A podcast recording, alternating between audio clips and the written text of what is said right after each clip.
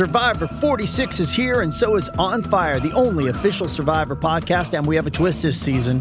The winner of Survivor 45, Dee Valladares, will be joining us every week. We're going behind the scenes of the biggest moments, the how and the why things happen, and the strategy and analysis you can only get from someone like me, a Survivor winner. Listen to On Fire, the official Survivor podcast, wherever you get your podcast.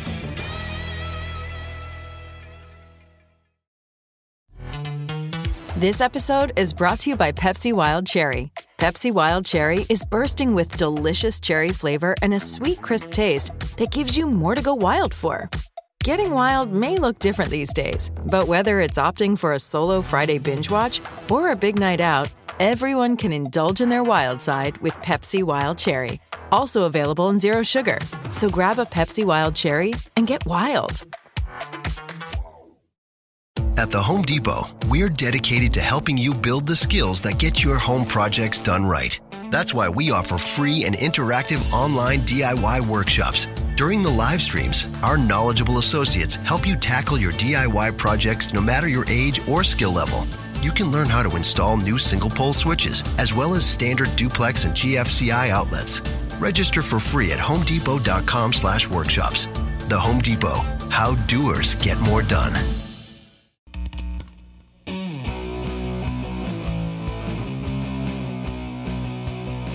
Well, welcome again, folks, to Stephanie and Stephanie Talk Tunes, episode Woo! two. Yeah. Rock and roll. You just heard our instrumental theme song. In my mind, I always have this one with lyrics in my head. When we begin, it just goes Stephanie and Stephanie Talk Tunes. Stephanie and Stephanie Talk. Tunes. And that's probably just as well that we didn't commission something like that. That's Instead, we went catchy though. I like that stuff. Like a nice guitar riffy situation. So every time I every time I see our the title of our podcast, that's what goes through my head.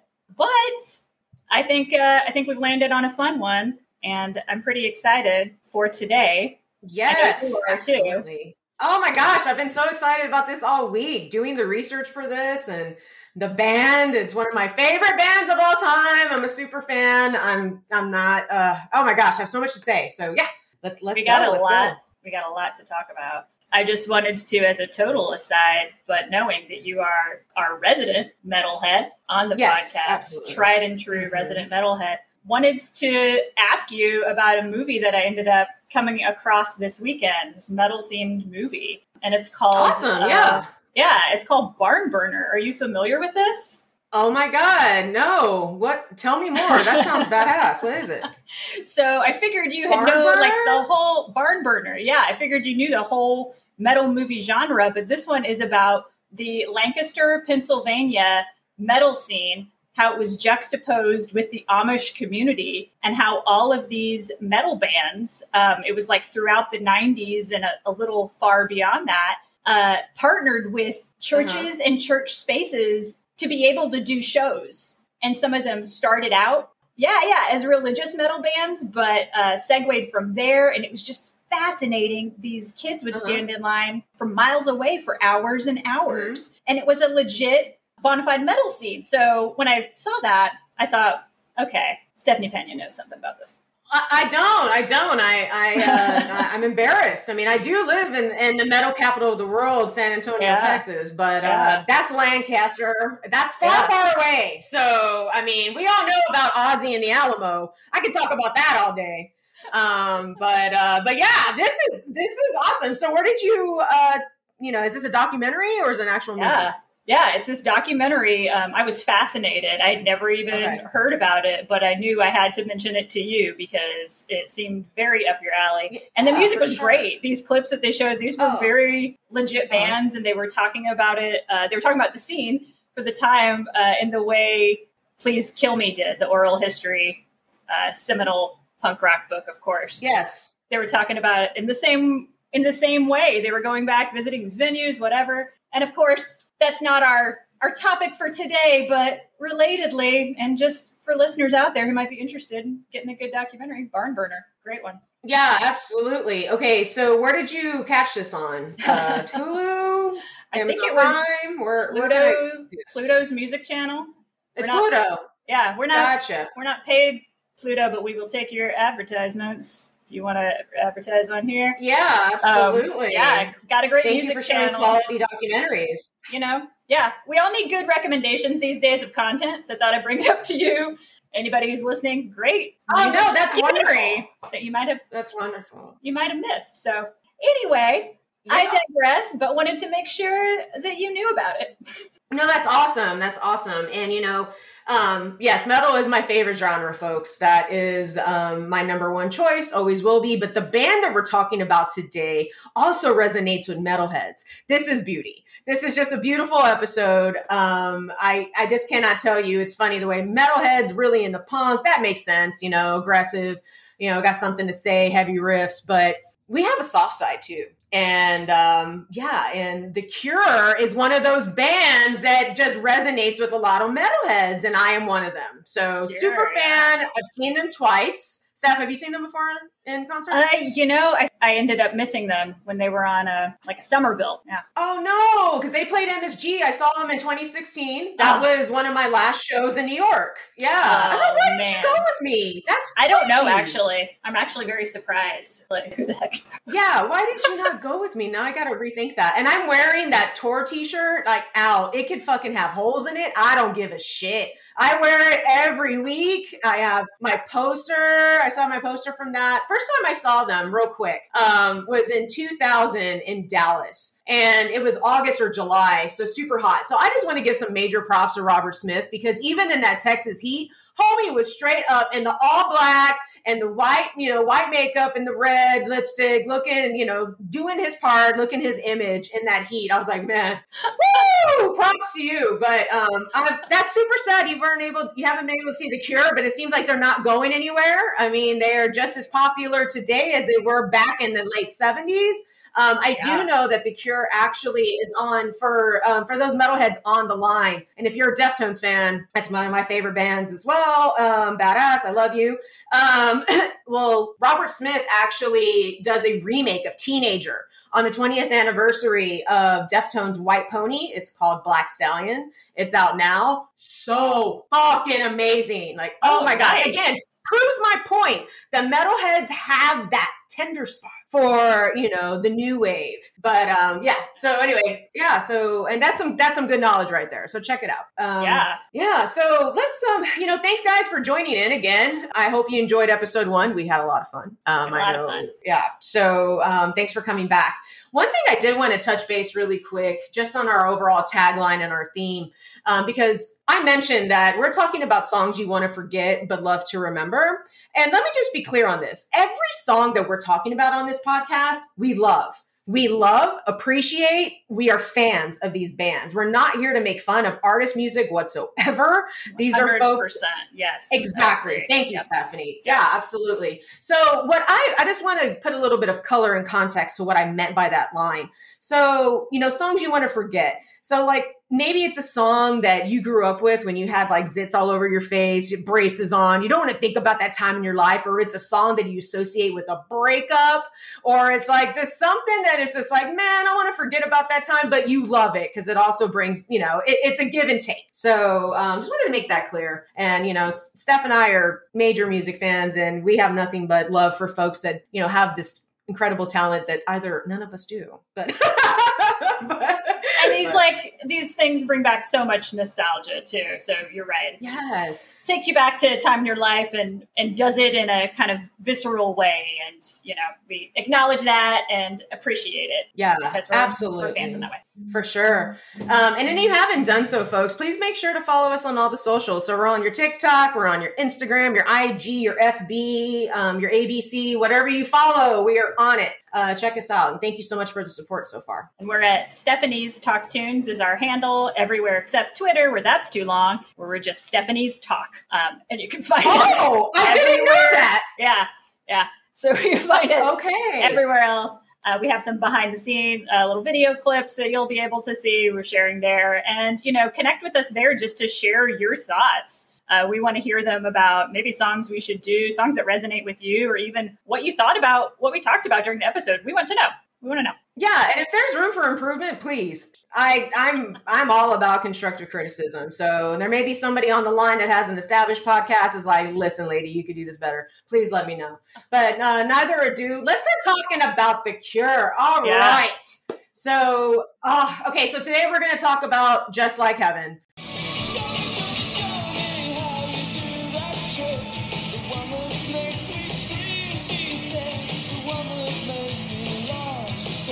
And I'm probably hearing yes in the background and we're ready to go. But before we start talking about that fantastic song, let's give a little bit of historical, really cool facts. I've done a lot of research um, on this and learned a lot about a band that I've been loving for decades. I want to start off by just talking about the fandom The Cure inspires in general.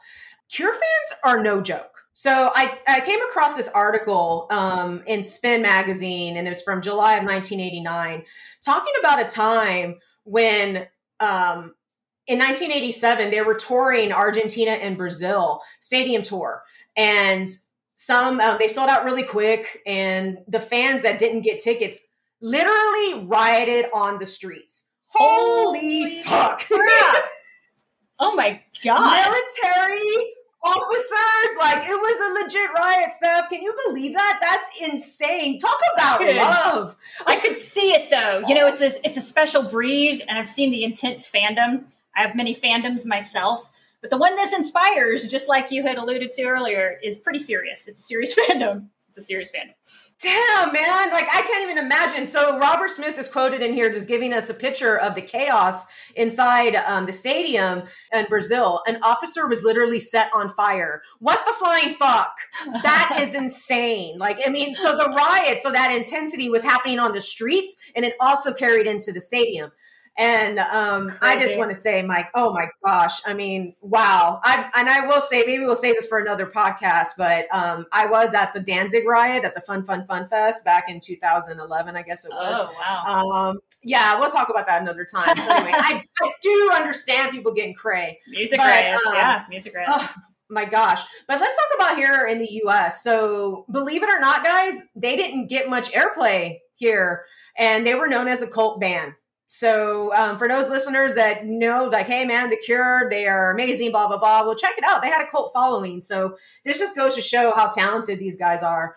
Um, and as far as something else I wanted to add um, in regards to the crazy of the fandom, the fan base. So in San Francisco, the, the, the Cure is playing a show in 1989. A member of the audience climbed up on stage and stabbed himself repeatedly in the chest amongst a cheering crowd of 18,000 people. Good okay. God. No, Let that sit in for a sec.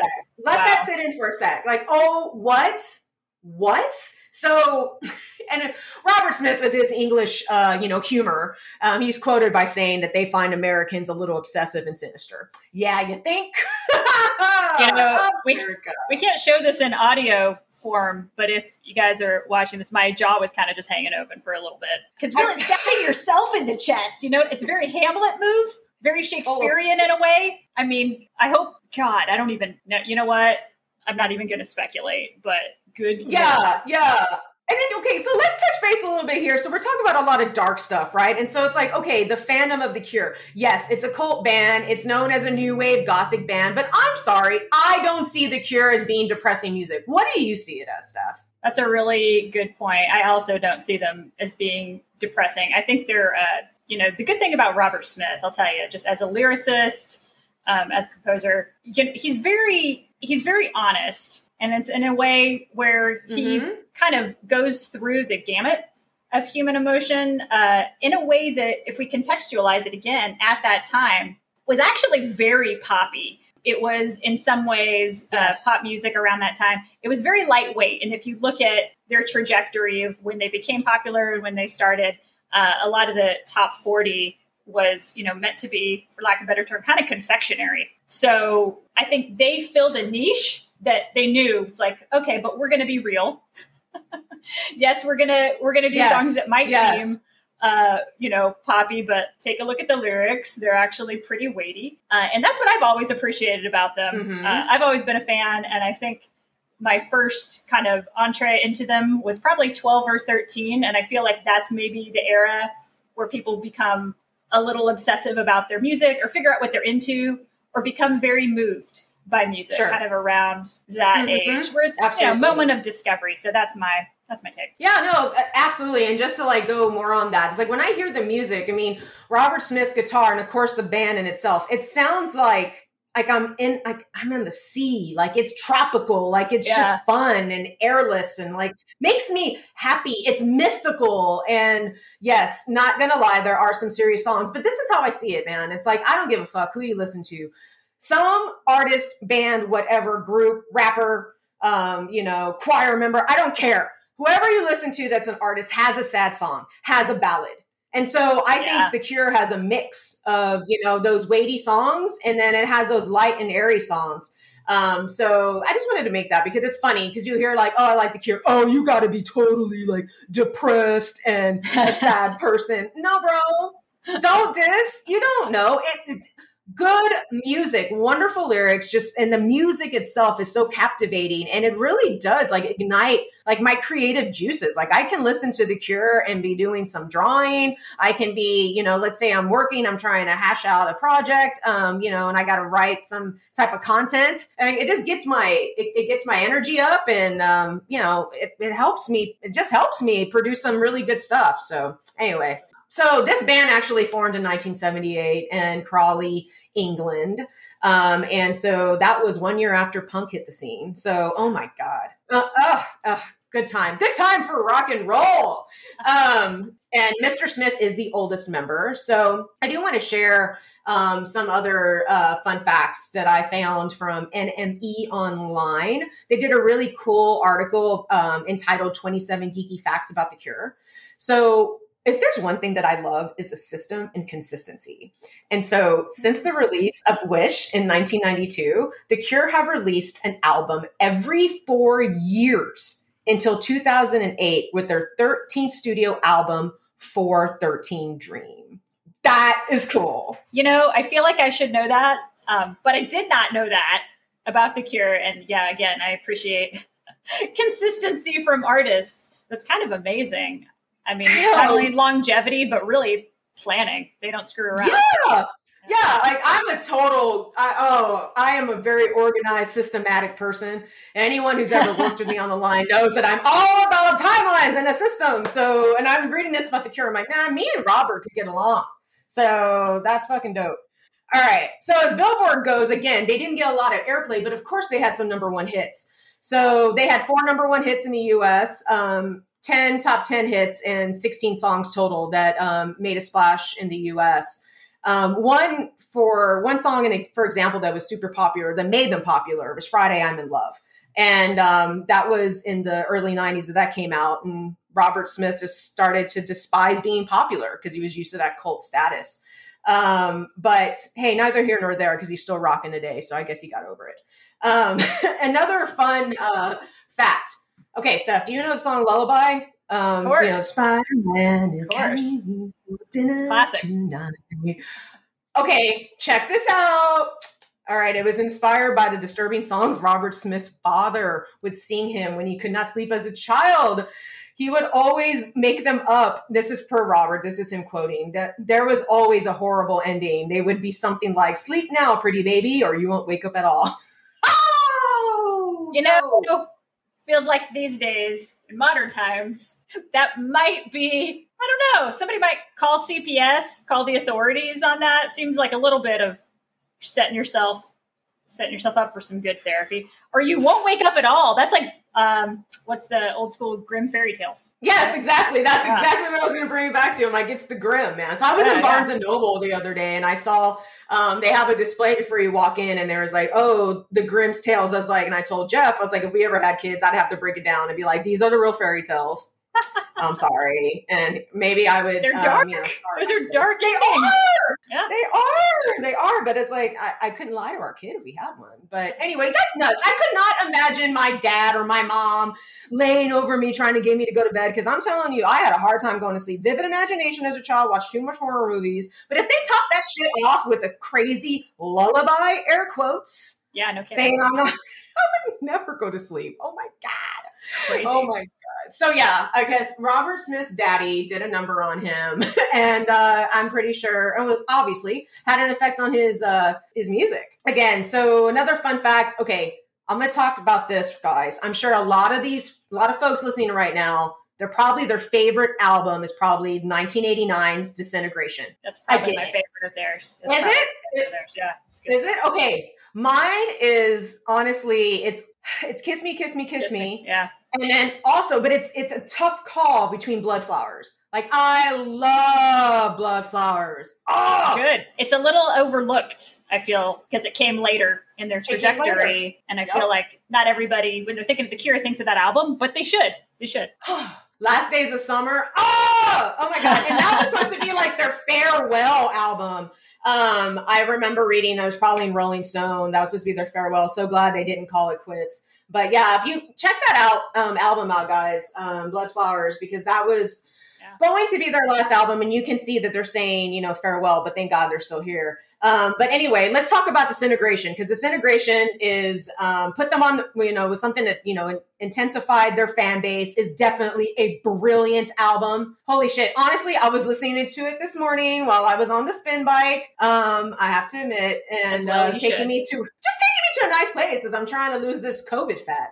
Um, but anyway, so anyway, but okay, this this album, beautiful and masterpiece, is definitely has some dark songs um, and this is where we go with the heavy lyrics. But supposedly, um, Robert Smith at this point in time was um, in a episode of depression and was also uh, using LSD heavily. So LSD, um, folks, is a you know psychedelic drug, and a lot of artists use it to get their creative brains, you know, their juices flowing. So for Robert, it just took him down a black hole, um, but created some masterpieces.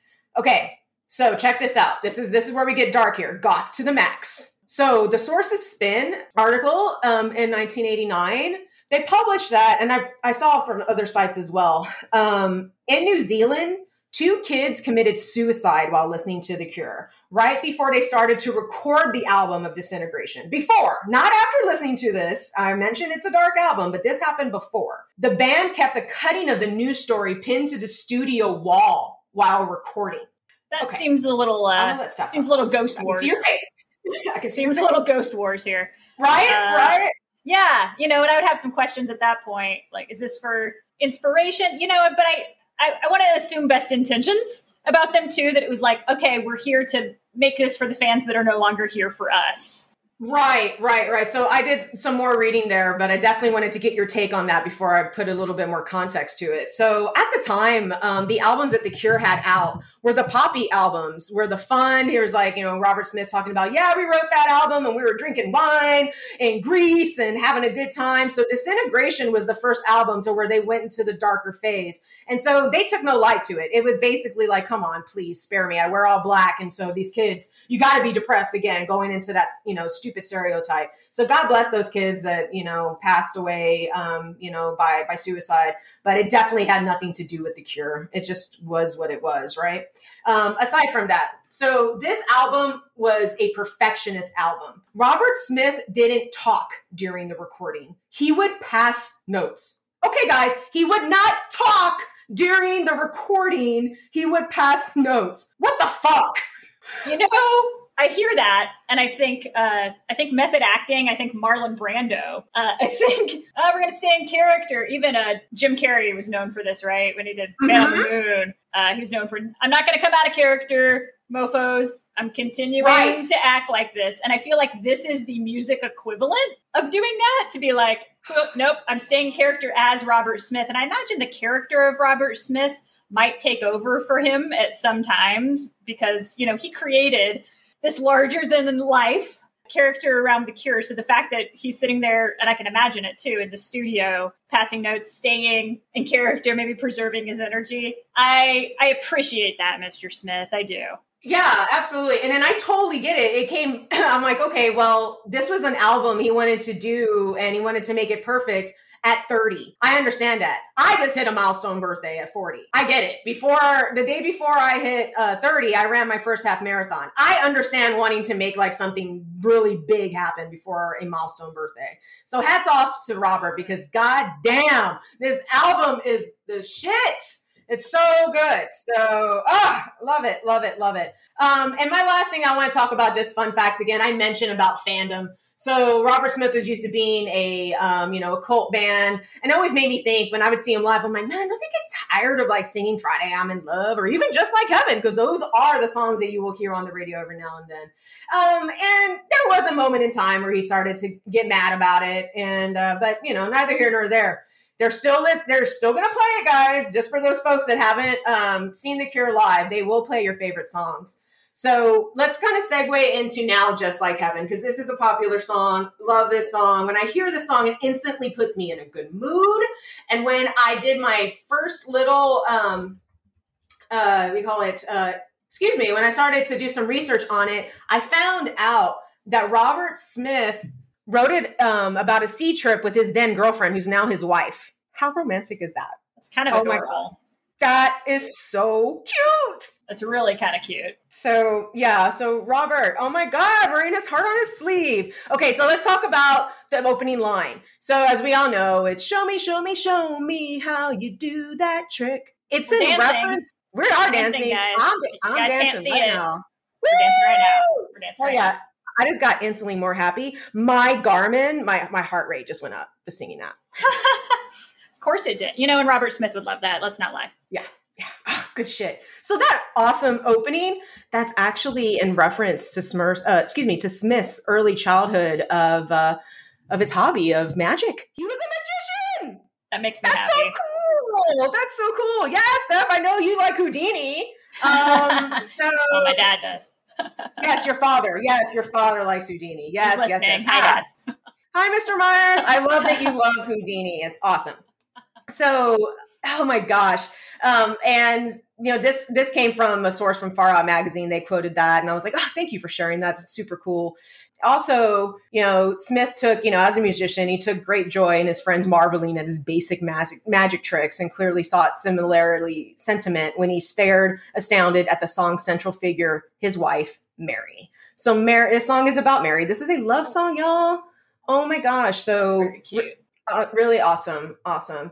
But one thing, let me pause real quick. This is a fun fact about the song. And I have, Stephanie, have you heard the song Another Girl, Another Planet by the Only Ones? I think I have on a compilation, actually. Yeah. Well, lady, it sounds so similar ah, to yeah, Just Like that Heaven. actually structurally makes sense. Yeah, totally.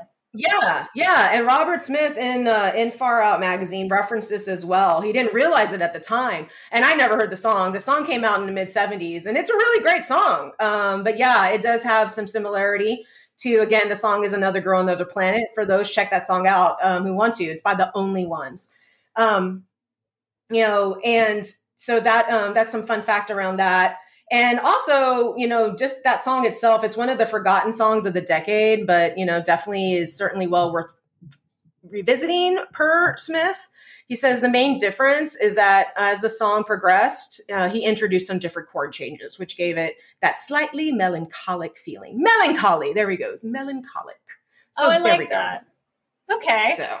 Well, that's super cute. You know, I just, I love this song as a, a little bit of an aside, but related. When you were talking about um, Friday, I'm in Love. Uh, mm-hmm. for those of you who don't know, there's an amazing breakfast spot in Portland called Fried Egg I'm in Love. Uh, yeah, so oh. Pena's mouth is open right now, guys. It's amazing. And it's funny to watch people walk up and either giggle at the name or just have no idea what this is. But anyway, right. it was a great egg sandwich, and clearly the owners were Cure fans. So just a little bit of an aside on their two, um, their two probably most popular songs be Friday, Friday I'm in Love and then Just Like Heaven which we're talking about during That's the episode. Oh my god! But I digress. If you're ever in Portland, it's a great egg sandwich. Anyway, um, right. so what did you eat? So, did you have a fried egg? Is it fried egg on everything or what?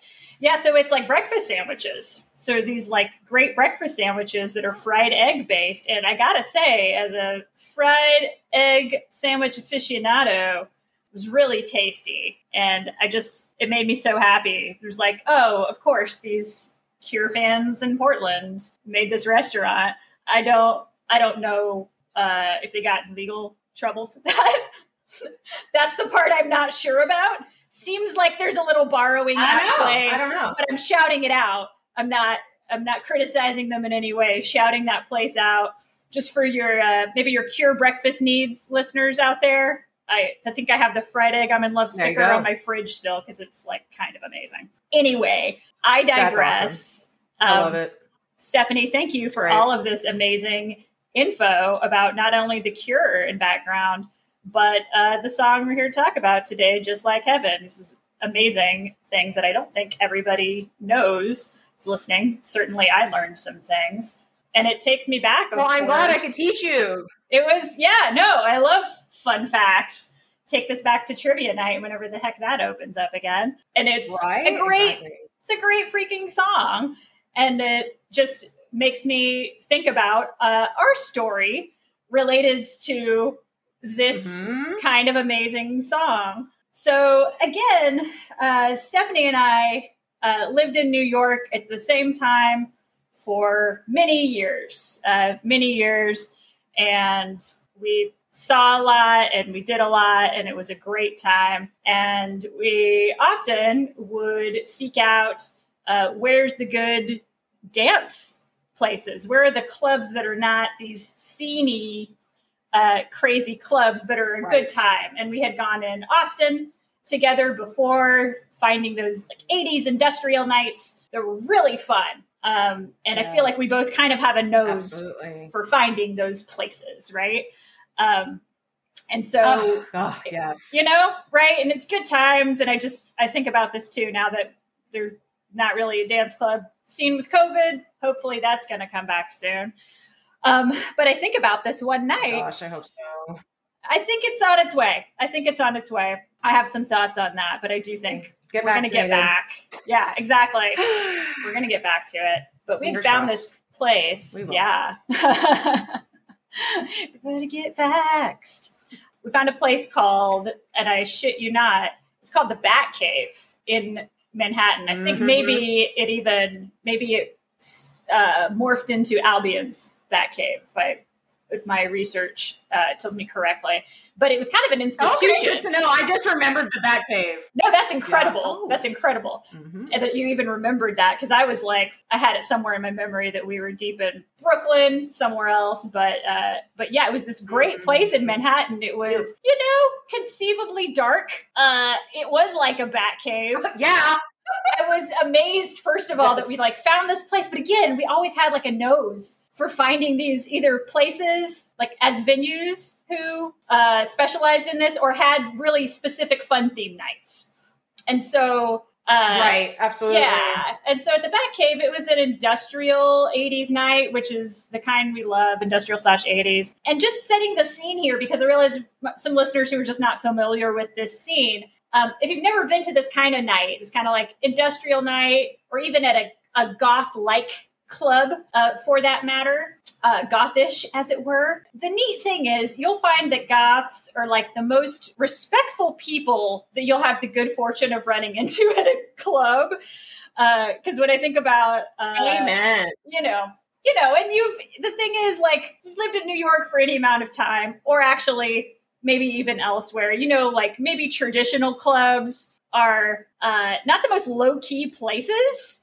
Uh, they can be very like Yeah, stressful. They're not yeah. always great for Mhm. women. Like end up, you know, somebody's Mhm. grabbing your butt. But I always say that at goth clubs, no one is gonna grab your ass without your knowledge. Like in the words of Prince, it's not that kind of party. They're not going to be doing that to you, so you don't need to worry about it. And I know that, uh, and that's kind of wherever you go. I would say, because Yeah. Stephanie, I don't know if you saw that also in Austin and elsewhere, anywhere that there's Oh, these yeah, types absolutely. of clubs, it's always the same respectful clientele. Mm-hmm.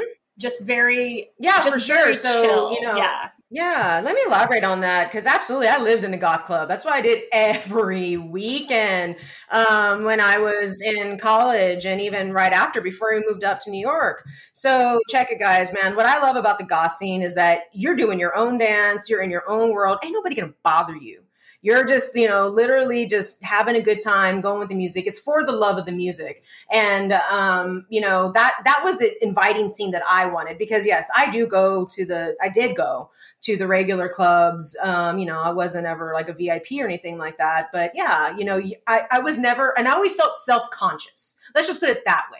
As a young, as you know, late teen, early 20s, self conscious, you know, I'm right on the dating scene. I'm new. I don't want to look dumb when I'm dancing, whatever. But there was none of that garbage at a goth club. And that's what I absolutely loved about it um, and of course the music, right? So um, I just want to say a quick shout out again in San Antonio. I always went to Atomic. I went to Sin 13, Sanctuary. Oh my God! Um, even Joe's Volcano did an '80s night. My God, I would I would drive from Austin every weekend to San Antonio because San Antonio does it right when it comes to goth and when it comes to metal. So that it just brings me a big smile. So happy we found the Bat Cave, and um, because yeah, because it was like literally really close to you know me jumping the state lines, and and I love that we have that you know in common, Stephanie. And then in Austin, you know, the Atomic Cafe, um, that was a big one as well. Um, Elysium, it's now Elysium. Um, you know, yeah. gosh, I hope that place opens up really soon. I even saw like My Life with the Thrill Kill Cult there amazing. Elysium's great. And uh, yeah, I mean, Steph, I'm so happy that we were able to share this. So, um, not further ado, please continue with our story. Yeah, it's just a great, I mean, it's just a great scene wherever you go. It's like these people kind of know to, uh,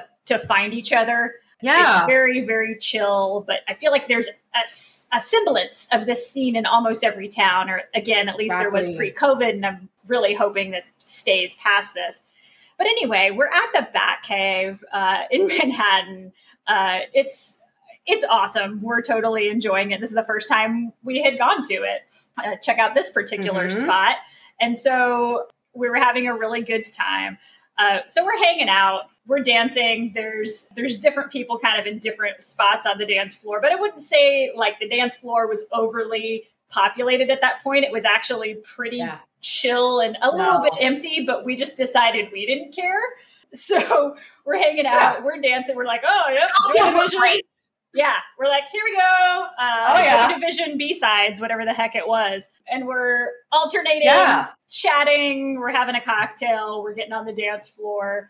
And we notice, uh, no real surprise here, that the crowd is pretty reserved. And that's kind of par for the course, again, because they're not out there grabbing mm-hmm. your ass um, yeah. but full of kind of uh, I call right. them grown goths, grown goths all around in different, different forms, wearing different things, um, just kind of hanging out at the edges of the club and kind of keeping to themselves. And uh, you know, I don't want to say being wallflowers, but keeping to themselves and keeping at best respectful distance um, from everybody around them. And that might just be like, cool, I'm doing my own thing. Yeah, no respect. So we understand. Yeah, it was kind of like social distancing. We didn't know what it was. It was yeah, it was. They were pre social distancing. They were social distancing. yeah, like what the hell? Okay, whatever. The cocktails were good, guys, and we loved the music. It was a good scene, but it, was yeah, it was scene. really chill. It was more like a lounge than a club. It was like a lounge. So it's yeah. like everyone was just lounging. No one was dancing. But stuff continue. Yeah, no, it was a, it was so much fun, and uh, so we're like, no, this is cool. Like this is our speed. We don't need you know, somebody sweating on us. Like, this is really yeah. fun. And so we're like, yeah, it's par for the course for Goth Scene. We'll hold down this dance floor, dance, dance this mess around, in the words of the B 52s. Exactly. Like, let's do this. It's chill minor key tunes kind of playing, fits the scene. And we're just chilling out. And then just out of out of nowhere, like a light switch, uh, the DJ starts playing just like heaven. And it's just like you couldn't do a movie cut that was more succinct of cut to the goths pouring onto the dance floor and it was just this zero to a 100 mm-hmm. scene that we were just kind of like looking mm-hmm. at open mouthed and that was like talking these shy wallflowers kind of in the corner who were hanging out at the edges coming from that to uh, somebody who's sprinting sprinting onto the dance floor and people kind of doing the doing yes. the doing the windmill in the middle of the dance floor with no inhibitions. And, you know, God knows I'm not, you know, it was like, God bless him. I'm not here to make fun of anybody. You do the windmill. I hope you're having a good time. You're here for the cure. You're here for the cure. Um, yeah. But really, it aligns with everything we were talking about because if you've ever seen the fervor the cure inspires, like including the riots that Pena was mentioning, Um, it's really just something to behold, the sheer fervor that the cure inspires. And that night, it was definitely something to behold. And um, Stephanie and I joke about it that many years later, this moment of just like the faucet came on, like, and here comes the outpouring of emotion, right? And it was funny. Like, it was one of the funniest things I've ever seen. Yeah.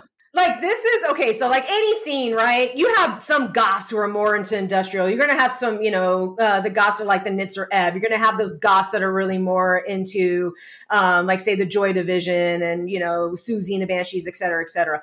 Everybody loves the Cure. Everybody like it was like at that moment it felt like just a regular club, and it was the energy was great and a regular club minus the ass grabbing. Even when even when goths good out for a popular song, they still know space. So thank you, Goss. It's the best. They can't. They fly. They flew like bats. They flew they like, flew like bats, to the cave. It was so fun. it was done. It's our song. Yeah, flew like bats down to the dance floor, and uh, it was hilarious to watch. And I'll kind of never forget it. And it's just one of those moments. It's like, yeah, that's its own. That's its own story, and really yeah. the you know, it was its own time. And really the the club scene when we lived there in New York too, for folks who are interested or folks who lived it, I feel like and you'd yeah. probably agree with me, Stephanie, that it was kind of this special moment in time and kind of a singular moment in time somewhere post somewhere post 2000 shall we say and again when we're talking about the club scene in new york that that we're not talking about um, meatpacking district club scene. Nah, we're not trying to hang out with P Diddy. It wasn't no, any of that. We're not know? talking we about trying to open up our stall. no, I ain't trying to do all that shit. Yeah, that's a different club scene, and it's uh, uh, frankly a little basic, and it's not my scene, and it's yeah. to be honest, usually filled with posers when I had gone. So not my scene, but we I feel like had a real yeah, had a real talent yeah. Um, for figuring out these different places and figuring out where we wanted to be. And the club scene, I think around that time, that we had found these pockets that were just really centered around uh, catering to folks who wanted something a little bit different. And that was, I'd say that level right. of the scene was mostly uh, centered around East Village, um, in Brooklyn, there were some pockets mm-hmm. of that. Um, and it really just makes us think, too, as uh, Stephanie and I were talking about this pre episode, what is lost with COVID and these small businesses, yeah. especially clubs, who were just, you know, there's yes. not, it's not like restaurants exactly where you can space people out in a way that's organic or in a way that makes sense. And I'd say venues, clubs, uh, concert venues that are indoors, those places have really had the most to lose with all of this. And we've seen so many closures. And we saw um, the recent closure of one of, I, I would say, one of our favorites, Stephanie, if that's not too uh too much of an oh overreach. yeah no this is my favorite yeah no, yeah no, no you're on it myers that's my same. this one's my favorite same oh my I, gosh. It, it, like it's gonna it breaks my heart to even say it as of april pyramid in the east village closed uh, which was just this institution on avenue a uh, it opened in 1979 it was kind of known as this cbgb adjacent scene and it was originally, uh, as I learned, a dive bar that was. Uh, I learned mm-hmm. from an mm-hmm. Eater article frequented by old Polish men who would come in for their 50 cent shots at nine in the morning, which was like a fascinating thing to oh, to. goodness, I didn't know that. Oh. Yeah, fascinating thing to learn. And I just thought to Stephanie about these classic old man bars that we'd gone to in New York. Uh, yeah. Oh, New York's full of them. Oh yeah. my gosh, yes. They were really, yeah, had that vibe you know, working class folks who ended their shift and were taking a, a drink at 8 a.m. on a Tuesday as you walk by to the gym. Uh, no shade on these places because I hope all of them survive uh, after the pandemic. But Pyramid was uh, started out that way, but morphed into quickly this club that everybody, you know, is very beloved. Uh, RuPaul's first show was there. Found out that allegedly the first New That's York, awesome. yeah, yeah, right.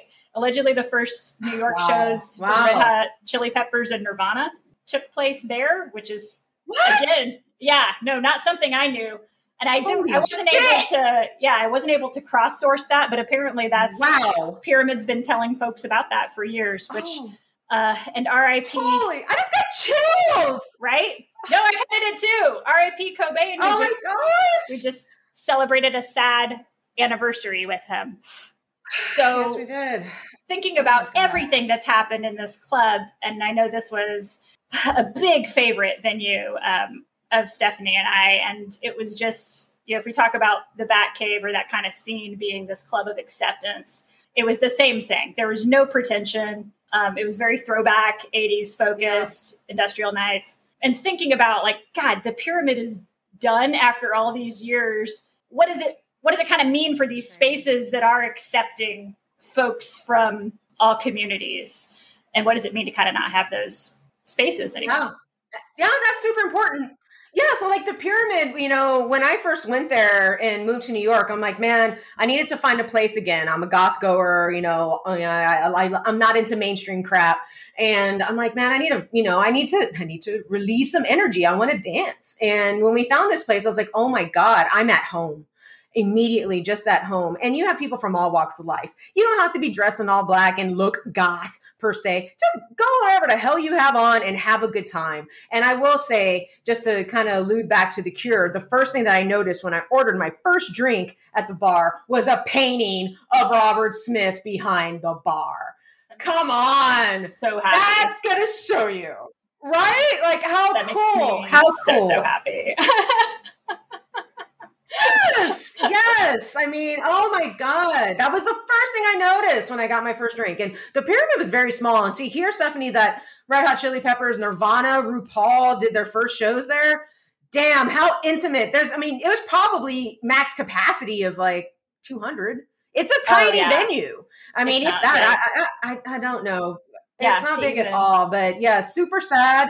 It's just re- my gosh. Like i'm just crushed. I'm, I'm really crushed um, because you know with bands and you know in particular the music of the cure um, you know i have my my nieces my nephews folks that are younger than much younger than me love the cure. Where are they going to go to dance to this music? Like they're Yeah. mega fans just like me. I had no influence okay? I had no influence just saying that. But you know but honestly i mean th- this this music is carrying generations you know and Yeah. where the hell are we going to go to to hang out and lounge? I mean, there's still some places in San Antonio, but if you live in a city like New York, with everything becoming Starbucks on the corner and everything just becoming just you know basic, Yeah. and I'm I'm so sad. I haven't been to the city in a minute, and I'm just um without the pyramid being there. Damn, man, it just Yeah. it doesn't feel right. I mean, I'm gonna go to Lower East Side. What the hell am I gonna do? I ain't trying to go to Starbucks. So I'm like, I don't know. They're like, "Do you want to go to I this great know, venue because now we have a bank?" I'm like, "Oh, that's that's really exciting. Have that era." Uh, yeah, like, like no, no, no. They have another nail salon. Fuck your nail salon. Bring back the pyramid. So, um, become- whatever, man. But uh, Yeah, to your point, so corporate throughout New York, and it's depressing me. But I'd say, especially the flavor that was in the East Village, uh, keeps getting pushed out by money. Uh, frankly, corporate interests and yeah, corporate money. And I just think about what the pyramid meant for just folks of all communities. It was for many years a proud and Sure. prominent Mhm. uh, LGBTQ accepting space. Um, and that was, again, it opened in 1979. absolutely. So that was in an era, yeah, where that kind of acceptance was not common, and when the community uh, often had to Mhm. be completely underground. And I also always like to give full context for, yeah, New York laws around that time. There were these draconian laws, and you'd think, okay, it's New York, maybe this is the safest place for folks, but it was not. That really was not the case. So these laws were enforced in all these kinds of spaces, clubs, and even bars that were literally cater- catering towards LGBTQ people. Really came down on trans Mhm. people. It included the infamous law around three pieces of the sex you were assigned at birth attire. You need to be wearing these three pieces in the 70s in New York, and and folks Mhm. folks were prosecuted for this, and trans people uh, were literally arrested for existing around that time. So I always just bring this back to larger context and give credits uh, credit to folks, trans women of color, Marsha P. Johnson, Sylvia Rivera, who in this East Village context of that time uh, put their lives on the line. They were prominent figure fixtures in East and West Village, and they fought for rights of everyone when violence was regularly committed against them, including, uh, unfortunately, state sponsored violence, which we're still seeing today. So I think about how them and others yep. might have had this home uh, in the pyramid early on and just not having this space anymore for things like that. And so when I think about that, I think about a little bit of a a little bit of an end of an era. So I don't know how you feel about it, but that's kind of that's kind of how I'm feeling. Yeah, no, I'm with you on that. Um, you know, it's uh it, gosh, I have chills right now. There really are no words other than it's sad. You know, hopefully um our generation, new generation, something else will come up because we need places like this where you just feel like you belong. And yeah. um, no matter what not no matter what walk of life. And it's so important. And especially as we're coming out of this pandemic i hope that another venue opens up really quick in new york. So um, yeah um, it, yeah. it has to happen. It really does. Yeah. And there is you know there's a couple there's a couple others that stand out to me during that time just like the Limelight venue, which mm-hmm. was known for the motherfucker party, oh, gosh. which was held every long weekend, yeah. uh, 2000 yeah. 2007. But in terms of like, hey, this is a very radical acceptance scene. Um, I think about Don Hills on Greenwich mm-hmm. Street. Um, did underground dance parties, including yes. um, the Bowie Ball, glam rock dance parties. But just calling those out oh, because they were also yes! scenes, yeah, radical radical acceptance in the club scene. And it was just very come as you are. Nobody's turned away at the door for not wearing um, the right Manolos that night or whatever it is. So I guess I just, you know, it all exactly. puts me in this mindset, yeah, of the what is going to become of the club scene, particularly the New York club scene, but just in general what is that really going to look like after the pandemic? And where will folks have these spaces to gather who are looking for something different and are looking for a sense of community, is what I kind of keep thinking about. Yeah, maybe it's just going to have to go old school and do the house party again. House parties are going to be a thing, um, you know, and uh, and then you get a lot of brilliant minds together, and you know, maybe you know, businesses will happen. I do want to touch base really quickly on the Limelight because the Limelight was a church, y'all how awesome was that? It was a former church. Limelight, uh, if you guys remember, was, um, you know, those parties were ran by Michael Alig. Um, and he did, uh, he, was, he's the focus of Party Monster. And, um, some crazy things went down there, and I'm just going to leave it at that. So leave that little nugget. Look up Party Monster. Look up Michael Alig. Check it out because we can talk about a whole nother episode about that. Um, but Limelight did change into the Avalon, and I think now it's a flea market. Um, no. Anyway, so I'm like, I thought you're getting depressed. Oh my god. Okay, no more depressing stuff. Okay, listen. Out of all this, it's okay because we're still here. We love the music. We still have the cure to dance to. Um, let's get let's get vaccinated. Let's get back on the dance floor. Let's make it happen. Um, I know that I'll make it happen. Hell, I'll find I'll find some type of empty venue. I'll just dance on the street. I don't give a shit. Let's bring it back. So um, thanks guys for uh, you know listening to us again and hearing about our stories. And thank you, Robert Smith, for existing. Thank you. Thanks for joining us here again, guys. We love having you here. Uh, we love doing this. We love talking to you. Please reach out if you have any thoughts at all. In the meantime, stay safe, stay sane. We'll see you the next episode. Now I feel a little somber, so I'm going to go listen to Just Like Heaven because that song immediately puts me in a good mood. All right, guys, get vaccinated, and we'll see you on the dance floor very soon. Until next time, make sure to follow us on the socials. Give us your feedback, suggestions for future songs. We're all ears. We love you. Bye. Bye, guys. Take care of yourself, and we will see you next episode. Peace.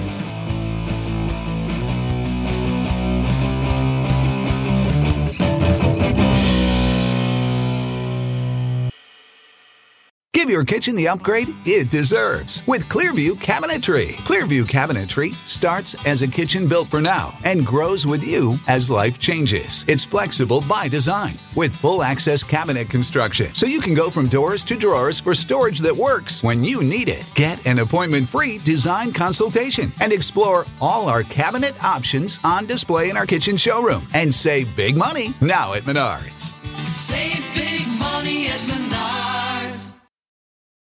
At the Home Depot, we're dedicated to helping you build the skills that get your home projects done right.